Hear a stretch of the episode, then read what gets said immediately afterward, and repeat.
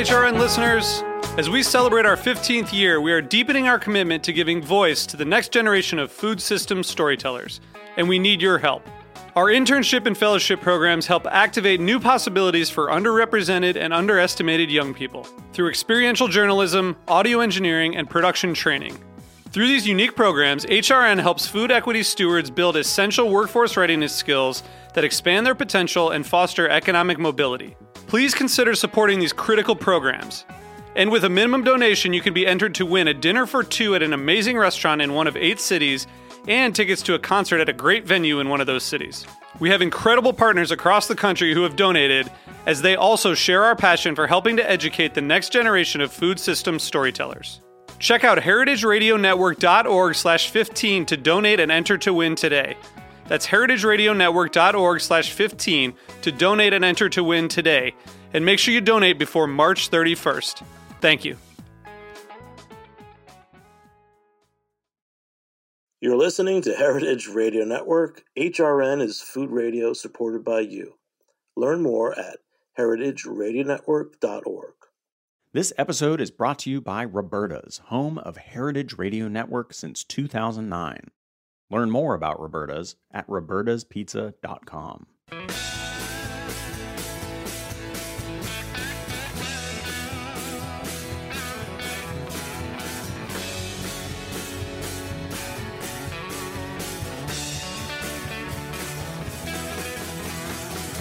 Hey, hey, welcome to Beer Sessions Radio on Heritage Radio Network. It's our 14th year on Heritage Radio Network. I'm Jimmy Carbone, I'm the host, and we'll be talking with two great guests who are also authors and advanced cicerones. So let's go around the room. Um, you guys introduce yourselves. Start with Mandy. Hi, I'm Mandy Naglich. I am the author of How to Taste, which is either about to come out or has just come out when you guys are listening to this. Um, I am also a food and beverage journalist, a cocktail judge, and certified in several different tasting mediums. So lots to talk about with taste. Wow. I'm so happy about this book and really looking forward to talking with you. And Em? Uh, I'm Em Sauter. I'm the founder and cartoonist behind Pints and Panels, which is a website where uh, you can learn all about beer in a cartoony format. I'm also an advanced cicerone, like you said, uh, an author of two books and an international beer judge. I also co-host the All About Beer podcast. Great.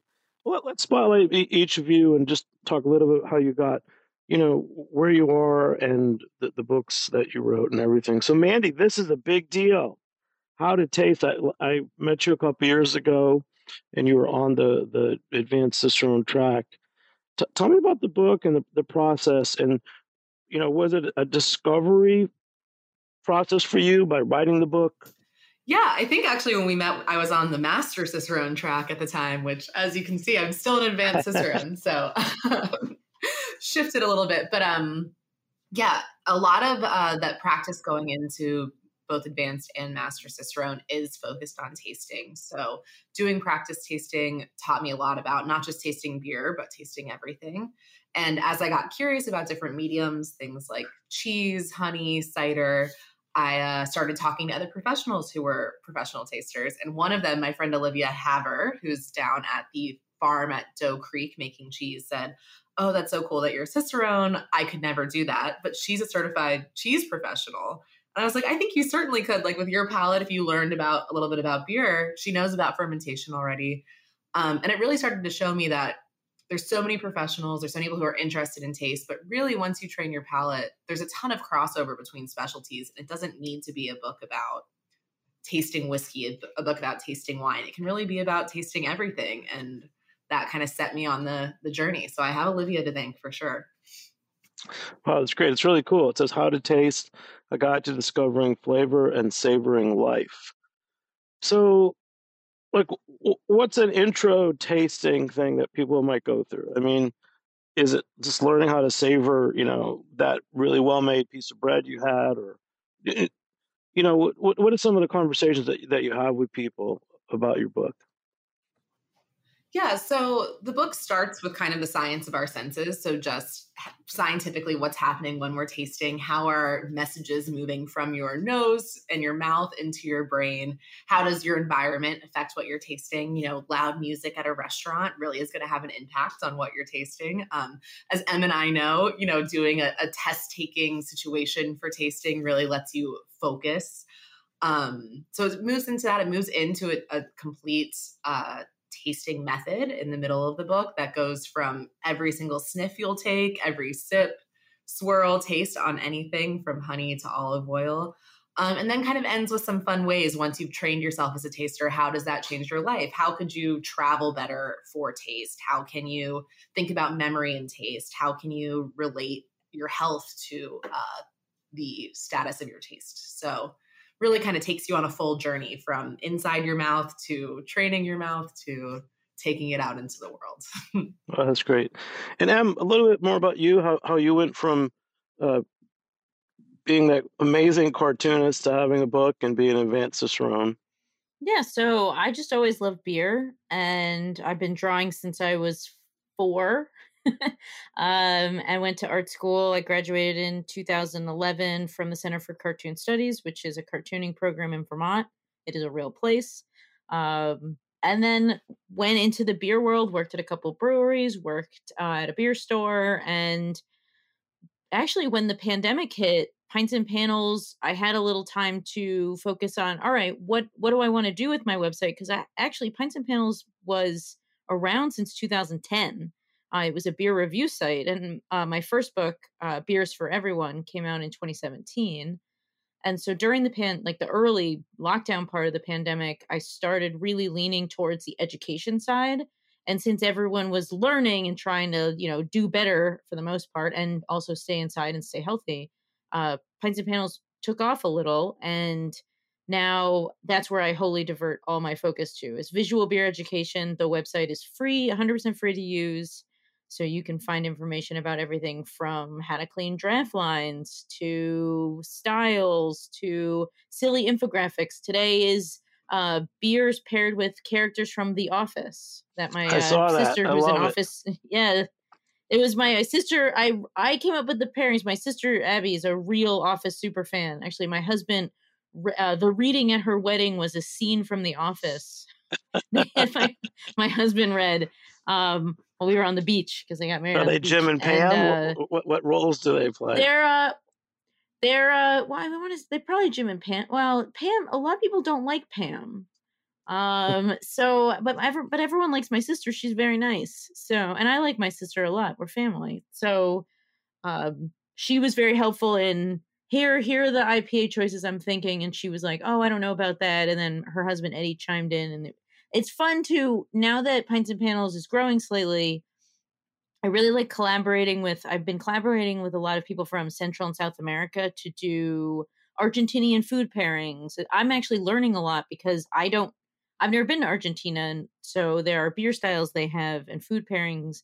Obviously, they have that I've never had. So it's been really collaborative to team up with people to go, hey, how would you pair with this and why? And so it's been a lot of it's been a lot of fun. And now uh, my second book came out last year and you know just lots of little things lots of little projects. I just started writing for forbes.com last actually today was my first article. So there's a oh, lot Congrats. there's a lot yes thank you thank you thank you yeah. And they're letting me use my art which i was amazed. I was like can i use my art when i write for you? And they were like we love it perfect. Yeah they so better let you use getting, it come yeah. on. I know. And i was like i own it too right? Because that's very important to me when you're an artist uh, you got to protect your stuff. And so it's just, yeah, it's been fun. And I've known Mandy for a few years now. We we studied for the Master Cicerone together. Obviously, we both aren't Master Cicerones, but that doesn't mean we both aren't incredibly smart and you know well intentioned, good beer tasters. And I'm really really excited. I just pre ordered Mandy's book this morning. And I cannot yeah, wait. some, uh, some book events coming down the road too that That's, we're going to do together. Yeah, so. so we get to work together, which is very very fun. Yes, and we're both we're rooting for all the future uh, female master cicerones, which we know are out there studying right now too. Yes. We're, we're not we're not accompanying them on the study trail anymore, but mm-hmm. in in spirit behind them, rooting them on. We're there sure. for them. Well, for, for the book launch, I mean, this will probably be out right before June 27th, but most people will, will listen to it over the next couple weeks. Um, what are some of the first book launch events? Are they in person, or are they part of a tasting, you know, program? Yes. Yeah, I'm, I'm excited because um, I have a lot of friends who are authors. I've actually co-authored a cookbook, and I know it's pretty rough. Um, book events that are kind of just reading or talking based. So all of my book events are based with tasting. Everyone will have something to taste at everything we do. Uh, the kickoff is going to be at Archestratus. We're doing kind of like a cheese board tasting, you know, pairing many flavors together and talking about that. And then we're having a launch party at Talea in Cobble Hill Good for you. 29th. Um, so that's gonna be fun. Obviously, that one's a beer tasting and a little more party focused. Uh, and then yeah, we're t- I'm touring all over the East Coast, so we're doing events at Allagash, uh, Sam Adams, um, some places out on Cape Cod this summer. We're going out to Montauk, so all the events are on howtotastebook.com. But uh, bouncing all over, tasting things. We're going to do an oyster tasting out in Montauk, so you know, like I said, the book applies to everything. So so let's let's take your book and and and and talk about those tastings. So it's like oyster, yeah. even though it's almost too too far into the summer, it's oysters. And so, what what are you going to do uh, related to your book and oyster tasting? You have some pairings. Are you going to do exercises? Let's let's let's get us interested in the book. Yeah. So, I mean, chapter four is based on a six step tasting method that you can follow with everything, including oysters, um, which starts, you know, looking at your setting as well as the thing that you're tasting. So, you know, if we have three different kinds of oysters lined up, they will appear three different ways. The setting we're in in Montauk, it would definitely be different than, you know, if we were in LA or something like that. Um, so that's like kind of your C step taking in. The book goes into each sense and what you're kind of taking in in your environment. Um, next, I mean, Em can chime in here too. As training for Master Cicerones and current advanced Cicerones, we learned very, like, many different um, sniffing techniques from really short explosive sniffs to going all the way through the retronasal sniff, which is kind of using the back of your nose to sniff. Um, so we would walk through all of those. Uh, there's other sniffs that we picked up from interviewing some cheese tasters and an olive oil taster too. So, kind of going through all the ways to use your nose, um, going into the three different kinds of tastes that professional tasters typically do, which is your match taste, seeing if it's your aroma matches the flavor of an of your oyster, which this medium it typically doesn't. You typically don't get a lot of that sweetness and kind of I guess, uh, meatiness of an oyster in the aroma. You're going to get a lot more brine and sea character. So that's your first taste. Your second taste is for mouthfeel, which obviously oysters, depending on firmness, sweetness, you know, how creamy they are, they will all three be different. And then moving into the last uh, taste, which is your aftertaste. And it's unpleasant and considered a bad characteristic if you have a very long aftertaste, especially a metallic one in an oyster. So we'll see, hopefully, I don't think we'll have any of those um, out on Montauk, but we'll be able to test through for all of those. Um, so yeah, moving through just like the the full um, tasting method with all of those, and then also talking about different things that people might not realize about oysters. You know, there's um terroir in something like wine, but then there's merroir in anything that's seafood based, because basically instead of a blood, oysters use seawater to use their circulatory system. So any of the water around them is flavoring their delicious little bodies for us. Um, so just facts like that, um, which you can find throughout the book and use that chapter four tasting method on anything. Wow. Em, uh, I bet you have questions for, for Mandy about the book. Oh my gosh. I, I, I can't wait to read it.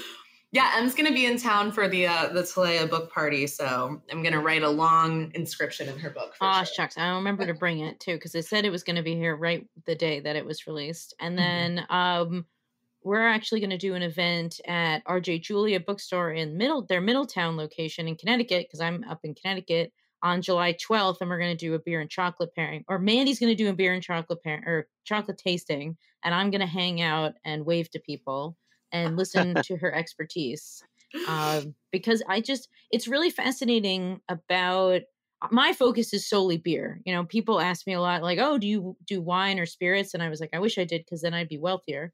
Um, that's beside the point. But beer, you know, beer is my whole focus and my passion. So watching someone like Mandy who has her hands in all sorts of different, be it spirits and wine and tasting and oysters and chocolate and all sorts of stuff. It's really fascinating to see that the skills you learn when you drink and sniff and try beer can be pushed to almost any food, you know, or drink, and you learn a lot. So it's, it's I'm really really excited about. Um, how long did the book take you to write, Mandy? Um, that's a good question. I think it. I mean, from the time I like actually had the book deal and started writing, it really only took about a year because so much of it was just expanding on what I've been spending my whole life learning. Um, I think second books, you can probably speak to this. I feel like second books take a lot longer to physically write because you have to start with a new idea, where this is kind of like something I've been thinking about for a long time. It just had to actually get it down on on paper. Um, but yeah, that's really cool. I mean, it yeah, it's really well written. I mean, I'm I'm I'm enjoying it. Like there's references to to James Beard award winning chefs, and um, it sounds like you had a lot of fun writing this book. Yeah, it was it was cool. I got to kind of you know pick some some idols that I'm like, if I could get them in the book, that would be really cool. One of my favorite episodes of Top Chef is um it's actually a Top Chef Masters where they blindfold all of these Michelin star chefs and um, James Beard award winning chefs and make them you know do a completely blind tasting, and some of them get way far off. And I was lucky for the book to get to talk to Rick Bayless about his experience. Um, calling, I believe he called a mango guava or something like that, and hoisin sauce ranch. Like, really had some rough experiences on that. So it was fun to get yeah his point of view on blind tasting, and then talk to some master somms who obviously, you know, they could nail they could nail some mango tasting blind. Let, us so. talk about blind tasting because it is really hard. I mean, I, yeah. I've been to some parties where where they've had like the black glass, and I know that Steal This Beer. Um, that's that's one one of their signatures. Um, mm-hmm. What happens when you can't see what you're drinking? That's a good question. I mean, I think sometimes it actually helps you a little bit more. Um, you know, sometimes we see something that looks very dark. Um, and it actually doesn't have those dark roasty flavors but we kind of almost put them in the glass with our minds just because you see something dark you're expecting ash burnt chocolate and sometimes it's not there um, so sometimes it can be helpful uh, other times with like things like red and white wine, it's actually a lot harder to tell those two things apart than people expect. So the black glass can be um, quite frustrating and definitely eye opening for people who consider themselves, you know, top wine tasters. It's an exercise that Rick actually does with his entire staff um, as far as getting them to taste out of a black glass, just to remind them that their their palates aren't, you know, as incredible as they might think. I remember one time years ago when I was just getting started, it was like kind of wine 101. And we mm-hmm. had a mm-hmm. blind tasting. And I, I just guessed that this New Zealand Sauvignon Blanc was New Zealand Sauvignon Blanc because at the time, the, the it, it, they always said, "Oh, if it, if it smells like grapefruit, then it's New Zealand Sauvignon Blanc," and and that was the only time I ever nailed something. nice. But it, it I mean, is it, do you have to have the cheats like that? I mean, is I mean, because I've done it, and I'm like, sometimes when it's if if I'm totally blind and I'm drinking something and I I don't know if it's been poured from a tap or a bottle, you know, it, it could be a a wine, a, a, a spirit, or beer, and and and you you you wouldn't know right away. Is, is that just me? No, I think that's definitely true, and something I've been doing recently um, with friends, you know, who are professionals from all different areas of the food uh, industry. We've been doing like blind tasting things like vermouths and triple sec, just to kind of get a rating on how sweet or floral we all think they are, and it's amazing. Yeah, when you blind something, how your opinion changes. Um, I always thought I was a Cointreau girl, but I rated Grand Marnier very high and actually less sweet. So um that was shocking to me. But uh and when you were practicing for you know advanced and master cicerone what it, how did you go into blind tasting? Did you have cheats that you memorized at all or just repetition? Uh it was a lot of repetition. I had a really great uh beer store near my house like brown bag everything um so i couldn't see everything or like well you can the one of the cheats is sometimes when you're doing it by yourself my this before the pandemic my husband used to work at night and so I'd be alone when like obviously I wasn't going to drink it like you know when he was awake uh, because it was you know 10 in the morning. So sometimes you could cheat by the feel of the you would know by the feel of the can or the bottle what it was so it was really hard to try to make sure that when you were drinking you know you there's certain flavor i'm trying to think of any like if no i mean color is a huge giveaway. Right. Huge huge giveaway. And then you can kind of if you know hop variety aromas and flavor that's also kind of it. And then yeast. Like if you're getting white pepper phenol chances are it's a belgian. Uh, or if you're getting a lot of like ester like heavy esters and there's some like caramel malt and there's a floral or tea like hoppiness it's probably english so once you know those those kind of help but at the same time like oh, I got a lot of them wrong, most of them wrong. Um, There's also like I feel like just like we said from repetition, like I can you can put Sierra Nevada Pale Ale just like in the same room as me, and I can smell it and know that it's Sierra Nevada Pale Ale. Same thing with Chimay Red. That was the only one that I called on the test. Like I was like, this is definitely a Chimay Red. I know it, and it Hmm. was. Um, don't- but yeah, I don't think I could ever taste a beer or like no, maybe no, I don't. I'm also not great with like hops where people are like, "Oh, I really get the citra the, in this," and I'm like, "Do you though?" Because I like not that I'm a better taster than anyone else. I'm I'm not.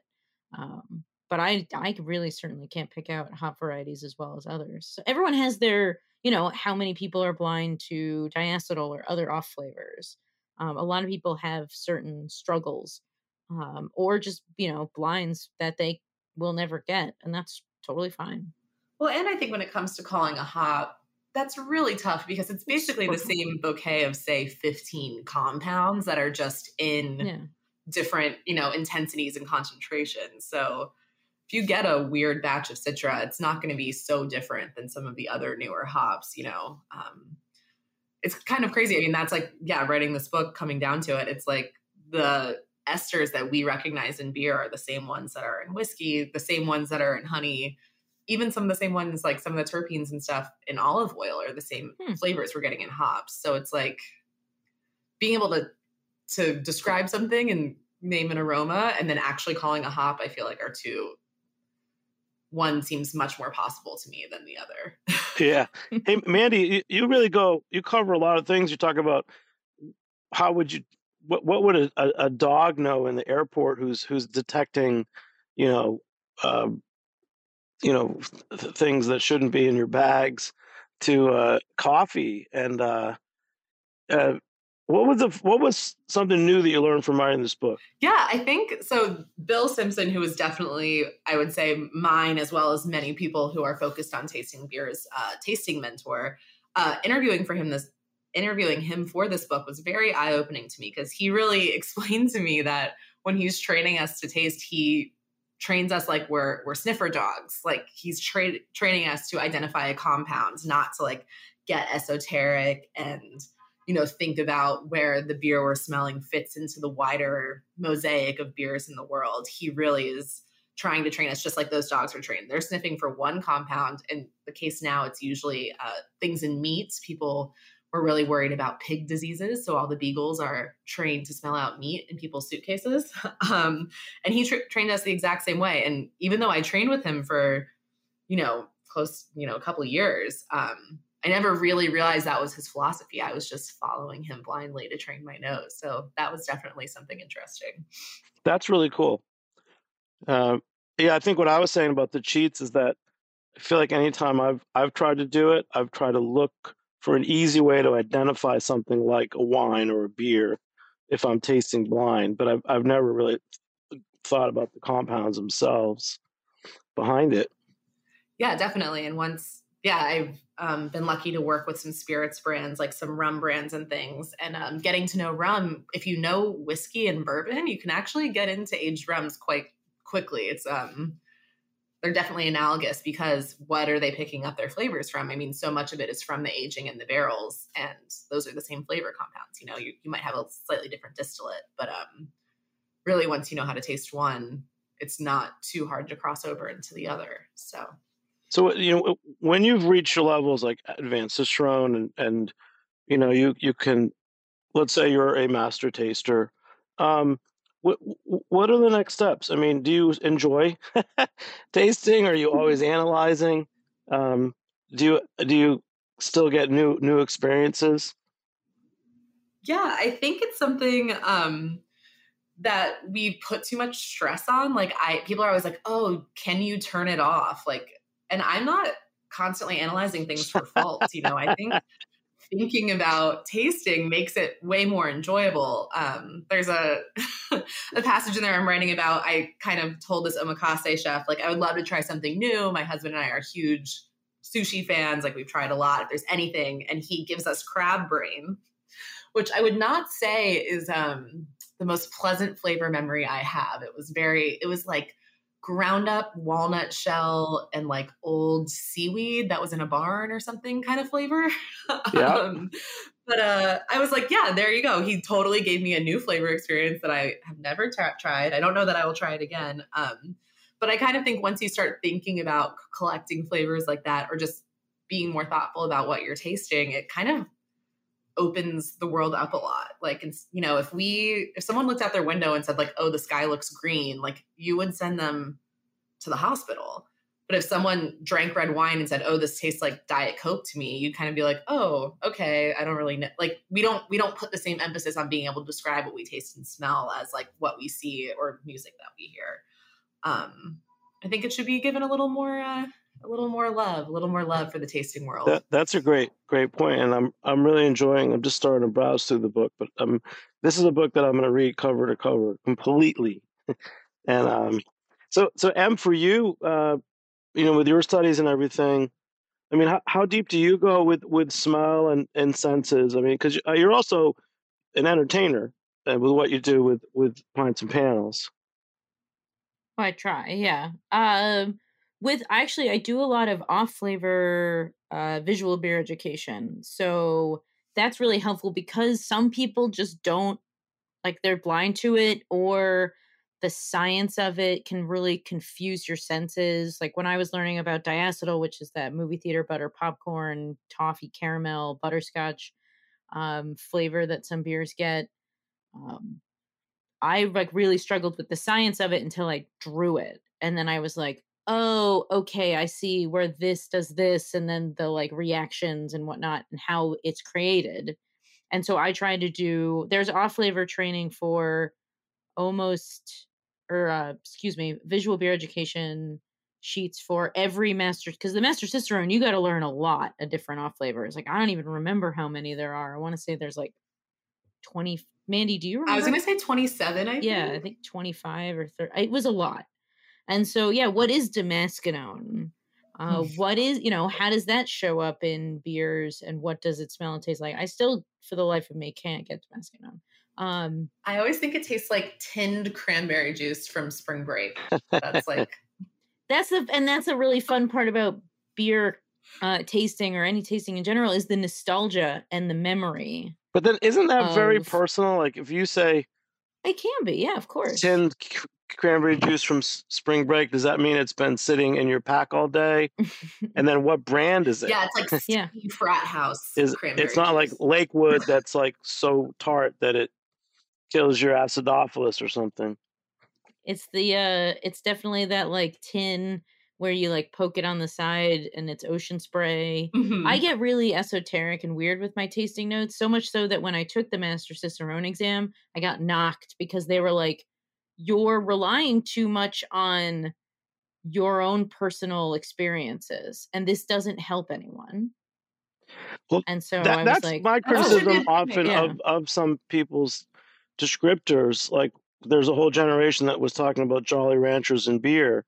and i first of all i've never had jolly rancher and i, I don't identify it with anything and I, I always want people to go a little beyond that it is diff yeah so when i do i have to remember so actually um uh, this is very recently but the majority of my instagram followers are outside of america so they're oh, not american so cool. yeah uh, and that's the majority so i when i now make posts i need to remember when i talk about foods like what's a graham cracker you know like if i live somewhere else like i don't know it and then same thing with when I travel different places and they talk. I've I've judged in Australia and I got a beer that tasted like a Tootsie Roll pop, and I tried to explain that to them, and they all just looked at me like I was cra- there. I was like, "Oh, that's a food you don't."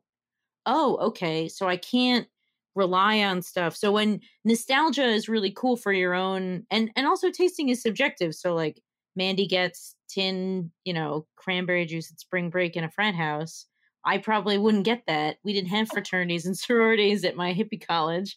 Um, but it's cool to like, you get to learn more about the person when they talk about stuff. So like, I'm, I'm, yeah. Uh, yeah it's, and it's, that's like, um, the, one of the coffee tasters in my book, she was like training someone, I believe he was Russian, but it could have been Africa. Um, and he kept saying, "Oh, this is a Lala berry, Lala berry." And so finally, she didn't want to like call him out in front of everyone who was getting trained. But finally, she was like, "Okay, you got to show me a picture of a lala berry. Like I do not understand. And it literally was just what they call an American in America we call a blueberry, like same fruit. And like blueberry was also on the tasting wheel, you know. So it's like to your point about Australia, like they probably have. I mean, Tim Tam is not the same, but they probably have some kind of candy that you would be speaking the same language, but we just don't even yeah. we don't always know how to like meet each other across culture even though mm-hmm. we're trying to say the same thing so it is like just a really interesting like i said there's only so many compounds but across the world we have a million different ways to describe so the same same compounds, different different words, different terms. Yeah, and different cultures. Wait, back to Em. So wait, the Tootsie Roll Pop. So how did these mm-hmm. these people from another country? What did you figure out that they were talking about? Well, it was it, the beer had that kind of like that the chocolate Tootsie Roll Pop where it has that kind of chocolate sweetness, but it was kind of tart. I think it was like an Oud Bruin or a Flanders Red, so it would have that sour chocolatey flavor that sometimes uh, Oud Bruins have. And I got the flavor of Tootsie Roll, and then when I explained it to them, they all looked at me and I went, "Oh, I." So I was like, "Okay, hold on, let me rethink about." And then they we would, but then I would I taught them about something. Same thing. They would be like, "Oh, this tastes like a cherry ripe," and I'm like, I don't know what that is. And then I found out it's the best candy bar in the whole wide world. It's mm-hmm. essentially a cherry mounds bar. Um, it is the best. And so certain things they describe describe certain foods and then or certain flavors and I would I and you just you have to um pipe up and ask. You know, you have to say, excuse me, hold on a second. I don't what is that? And then you get to learn. And that's the fun part about tasting with other people. Um, I went to South Africa and judged the African Beer Cup and that was the same there would i would have to remember to kind of check my american food and you know flavor um not bias but like you know check it at the door when we're talking about something because our foods are different you know we all speak english and whatnot for the most part but there were judges from spain um, there were judges from all over the world and so when you're judging with a in a worldwide um, group. It's really fun to you learn so much about different flavors because they pick up stuff that you don't. Um, and it's I love it. I love judging beer competitions. It's it's so much fun. What for for both of you guys?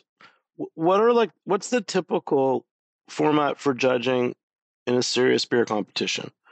Are there numbers? Are there the same categories, or, are they different in in when they're run by different people?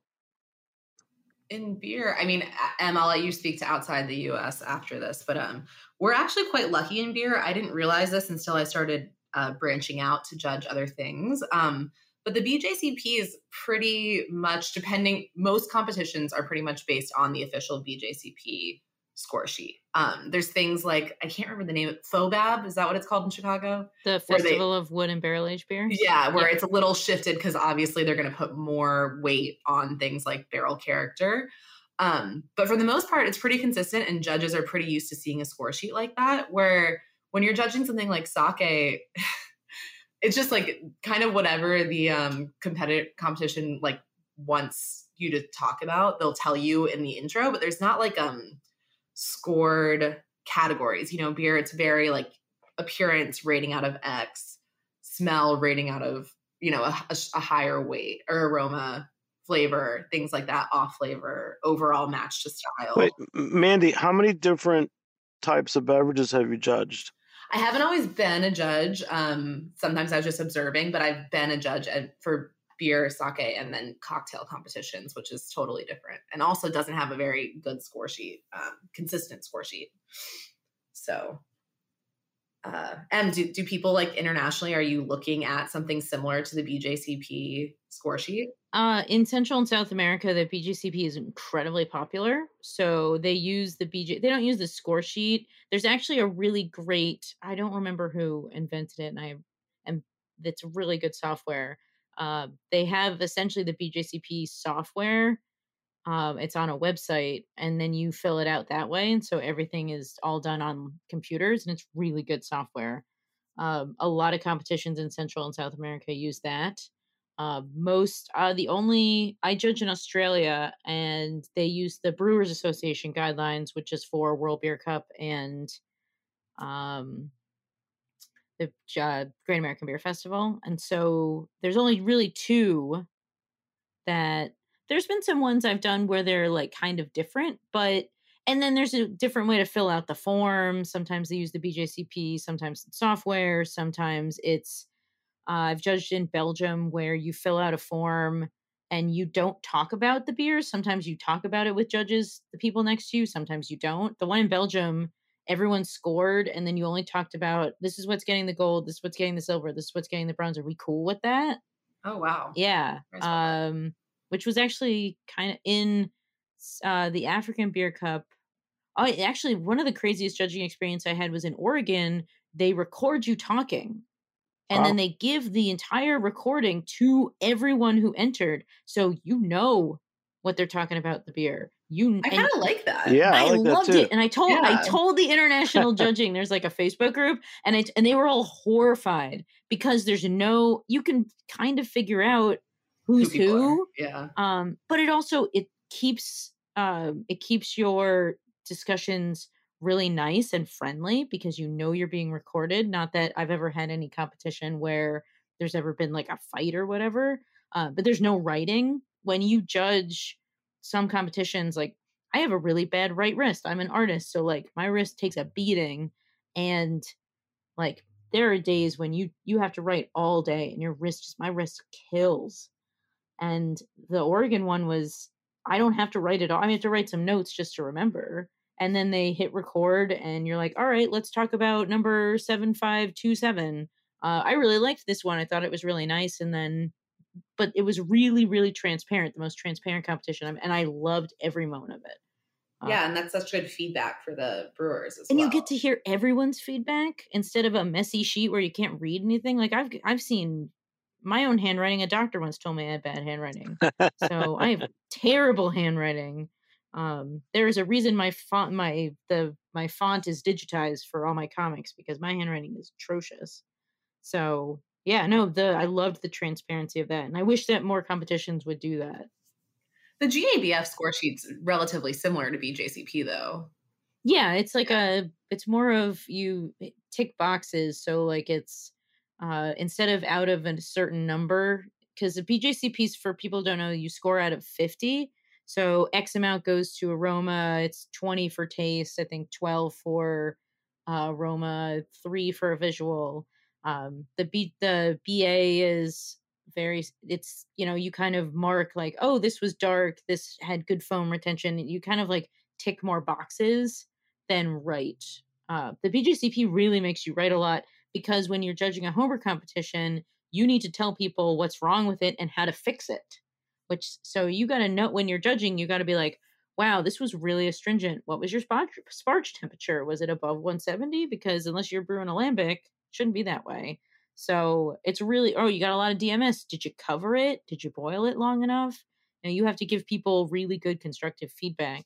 Uh, and the BJCP really makes you think when you judge. Uh, it's not just like, oh, I liked that yeah. And I think that's really a great thing about beer is that there is such a strong homebrewing culture because what things like spirits competitions and like sake, because there's not a lot of people who came up, you know, making it as a hobby or have an organization like the BA or the, like the BJCP that thinks about homebrewing, it, it, it ends up being a lot more like, was this good overall?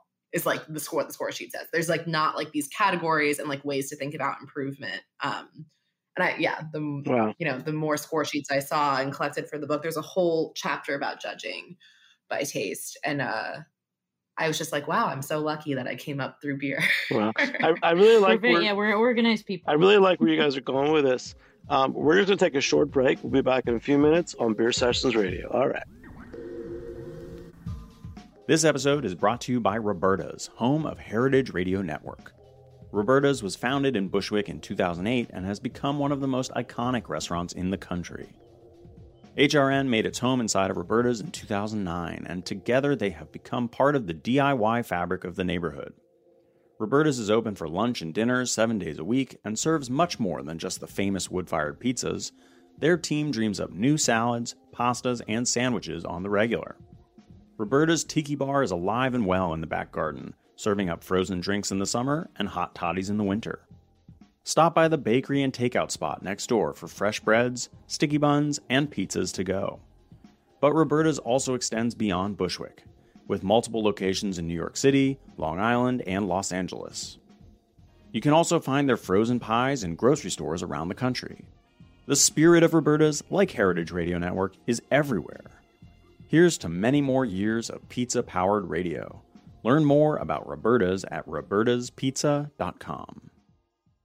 Hey, hey, welcome back to Beer Sessions Radio on Heritage Radio Network. Support us and become a member at heritageradionetwork.org slash donate. So we're talking with Mandy Naglich, the author of How to Taste, and Em Sauter of Pints and Panels. So, guys, we're having a lively conversation. I did not think about the BJCP judging and that that it's meant to help homebrewers learn, and that was really cool.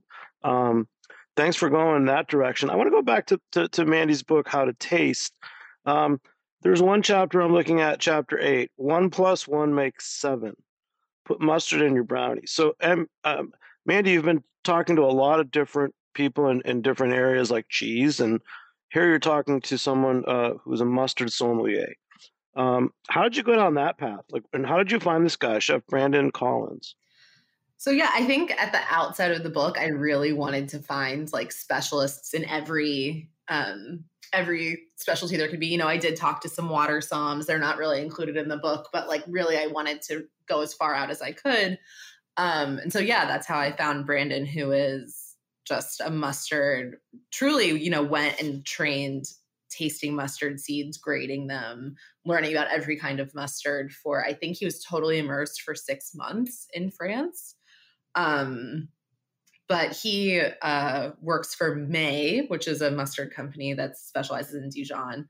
Um, and yeah, he totally shocked me with his depth of mustard pairing knowledge and convinced me to make those mustard brownies, which I then tested on many of my unsuspecting friends and colleagues. And they all loved them, which was, you know, I thought I was being tricked just because I heard it from him. And I was like, oh, I'm sure my brain is just telling me this tastes good because he told me it would. But then blind tasting people, I did plain brownies, brownies with coffee, and brownies with mustard. And many people picked the mustard brownies as their favorite um, that vinegar just brightens up your chocolate a little bit. If you like a little bit of a lighter dessert, uh, people really gravitated toward them. So I highly recommend. I can see that. Just thinking of it as an ingredient based. Yeah, it's just two right? tablespoons of mustard for a batch. You know, it's nothing like you know they're not mustard forward brownies, but it's just that little bit of brightness. And it's it's not like yellow yellow dyed yellow mustard. No, they did look a little bit lighter in color. That I was wor- I was worried that people uh, would suspect something, but not enough. oh, you didn't tell people? No, I just told them I put them in three different colored uh, like cupcake holders and had people do blind tasting um, to pick their favorite. Oh wow! Well, also in that chapter, um, so like let's talk about how you talk about beer versus food. So you're using there's terms here like salty, you know, umami, um, sweet. Uh, how are those terms different from or similar to what you would use when you talk about beer? Yeah, I think in that chapter, I really wanted to go clinical and scientific as far as like what has actually been proven about flavor interactions. I think um, a lot of what we learn about pairing can be quite esoteric. And I mean, actually, Em, you're the perfect person to talk to this. Like, can you really pair office characters with a beer? or is that more on like, you know, the ethos of the beer, which I think is a great way to pair, but not like necessarily a scientific, um, you know, scientifically proven pairing, which I don't there, think yeah. every pairing needs to be. There's no wrong answers, really. Mm-hmm. Um, when when you're doing beer and food pairing, uh, there are wrong answers like don't drink a double IPA and a salmon because that'll be really bad. Uh, the worst pairing I've ever had is nachos and saison because spiciness spiciness fights phenols. Mm-hmm. It's not a great. You, you're like, oh wow, this will be really refreshing, and you're like, oh, it's bad. Um, but it also that's subjective too because certain food compounds people like. Uh, like one of the things people really like to do is pair really hot curry with really hoppy stuff because the hop bitterness will accentuate the spice. Um, I don't like that. I don't want my food to be hoppier or more uh, spicy. I like spicy food, but I'm not like my husband who likes to sweat when he eats. So I always pair things. I usually I love contrasting flavors. I love salty sweet.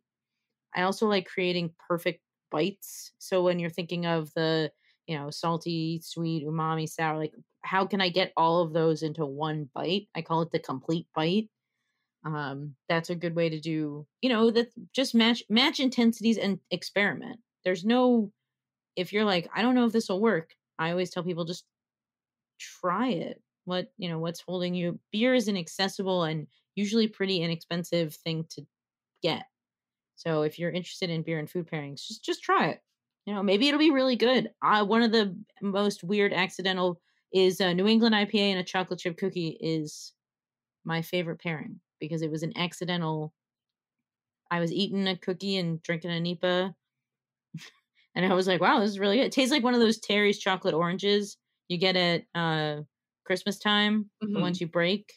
So yeah, I love I like a chocolate chip cookie and a Brett IPA, which there aren't as many as there used to be, but uh that, that would be good too. There's a yeah, chocolate chip cookie is like a really because you there's so many things you can do with it, sweets and desserts.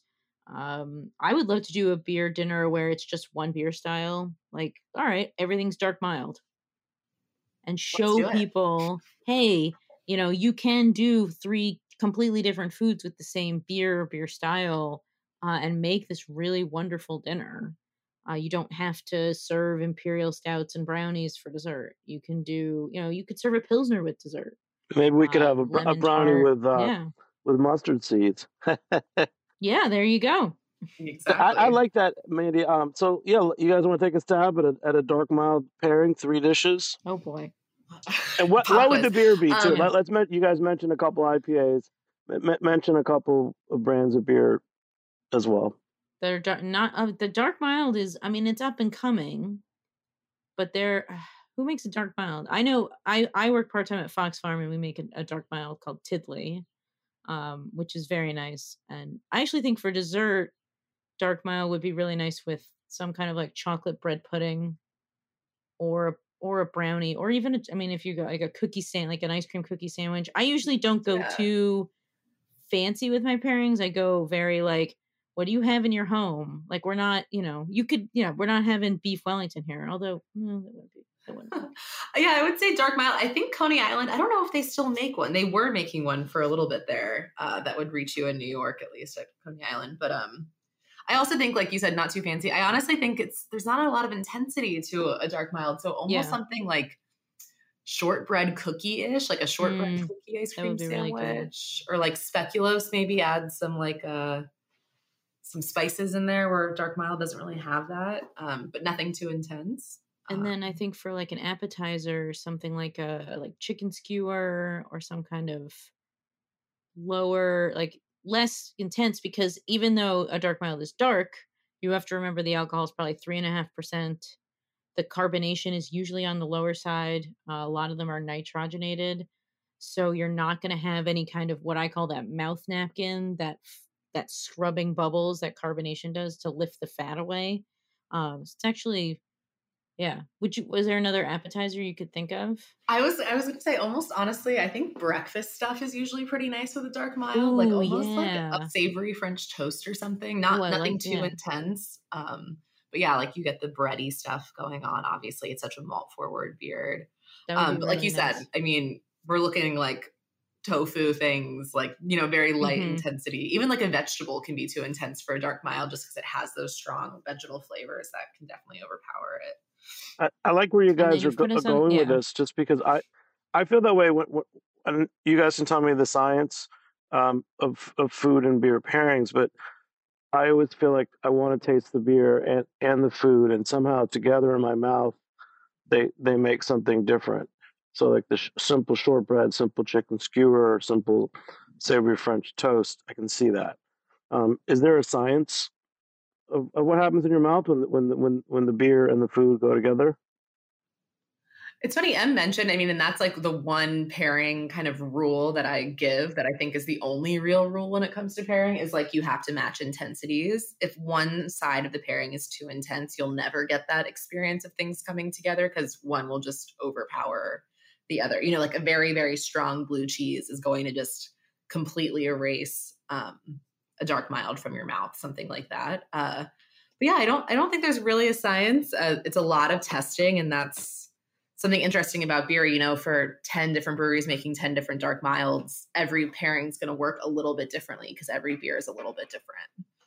you know, just talking about like where craft beer is and, and, and tasting knowledge and everything, it seems like just in, in 30 years that I've been in the business, you guys are at such a high level and, and the resources available to you and, and, and the, the trainings and, and, and certificate programs are unbelievable. Does anyone ever come up to you and say, wow, I just can't believe how much knowledge you guys have? I wish. I, a lady, a, I gave, I give a lot of library talks. I really love doing local library talks. So I was at Cheshire, which is like uh, Cheshire, Connecticut, which is like 20 minutes from my house. And a woman came up to me. She goes, "How do you know so much about beer?" And I always, my joke is, I don't know anything about anything else.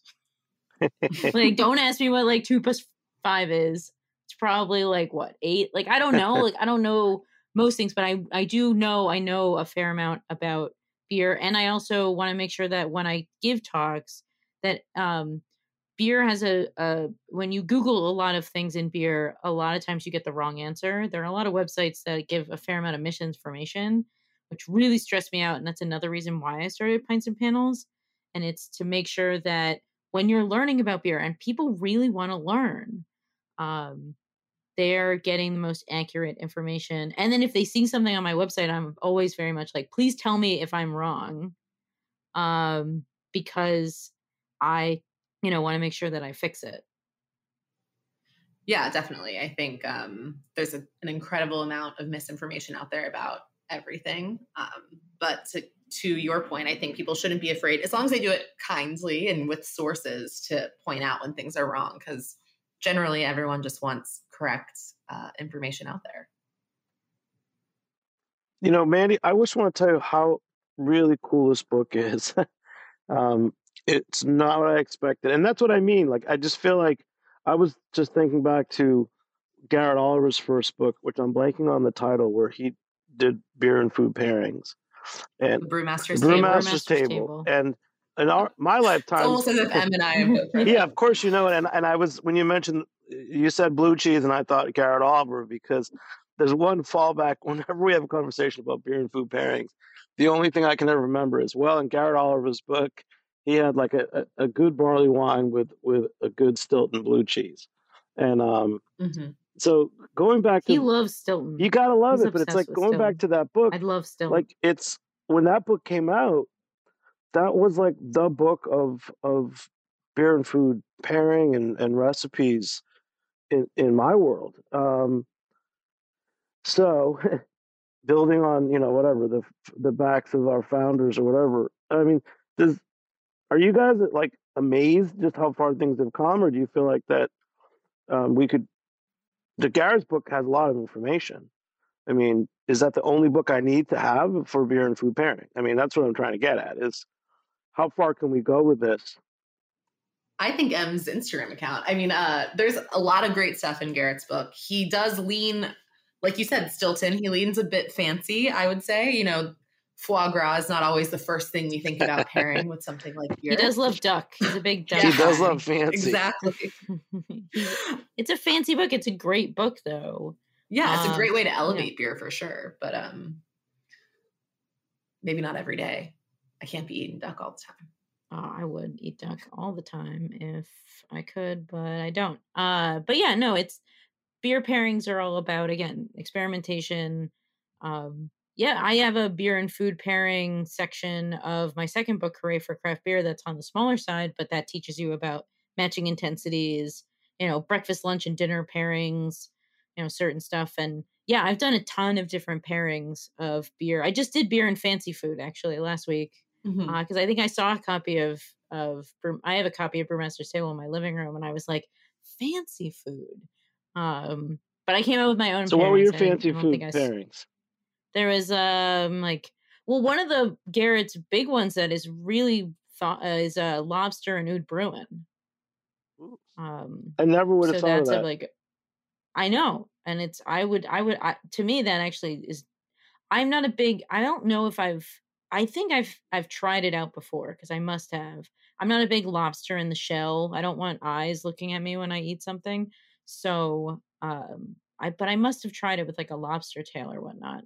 Um, but that's one of his big pairings. I did like beef king crab legs and whip beer. I'm trying to think of what uh, it was like beef wellington. There was uh what, what what else was there? I don't even remember. There's when this is what happens when you I was post gonna say, I remember the beef Wellington one because I was like, because i oh it's yeah. hard to draw beef Wellington because it's not, you know, always apparent from the outside what It it is. was And I was like, oh yeah, I, I- can tell. i tried. Yeah they're like kobe beef uh peking duck and uh, and maibock was the one that i was like out of all of those i want that. Uh, or like a, ca- uh, foie gras and um and and quad caviar and gose so there yeah truffle risotto and saison I gotta say, I'm a, a caviar and uh, Belgian Golden Strong girl, Ooh. but we gotta try. We'll try. I wanted those I wanted salt more salt with my caviar. Extra little salt balls with with gose just sounded nice and and goses were like very refreshing and clean and yeah. Wow. You guys, this this is I I eh, to our listeners out there, you got to get Mandy Naglich's How to Taste book. You got to definitely keep up with all the Em Sauter's books.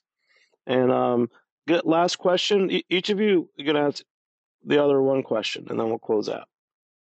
Can be about anything.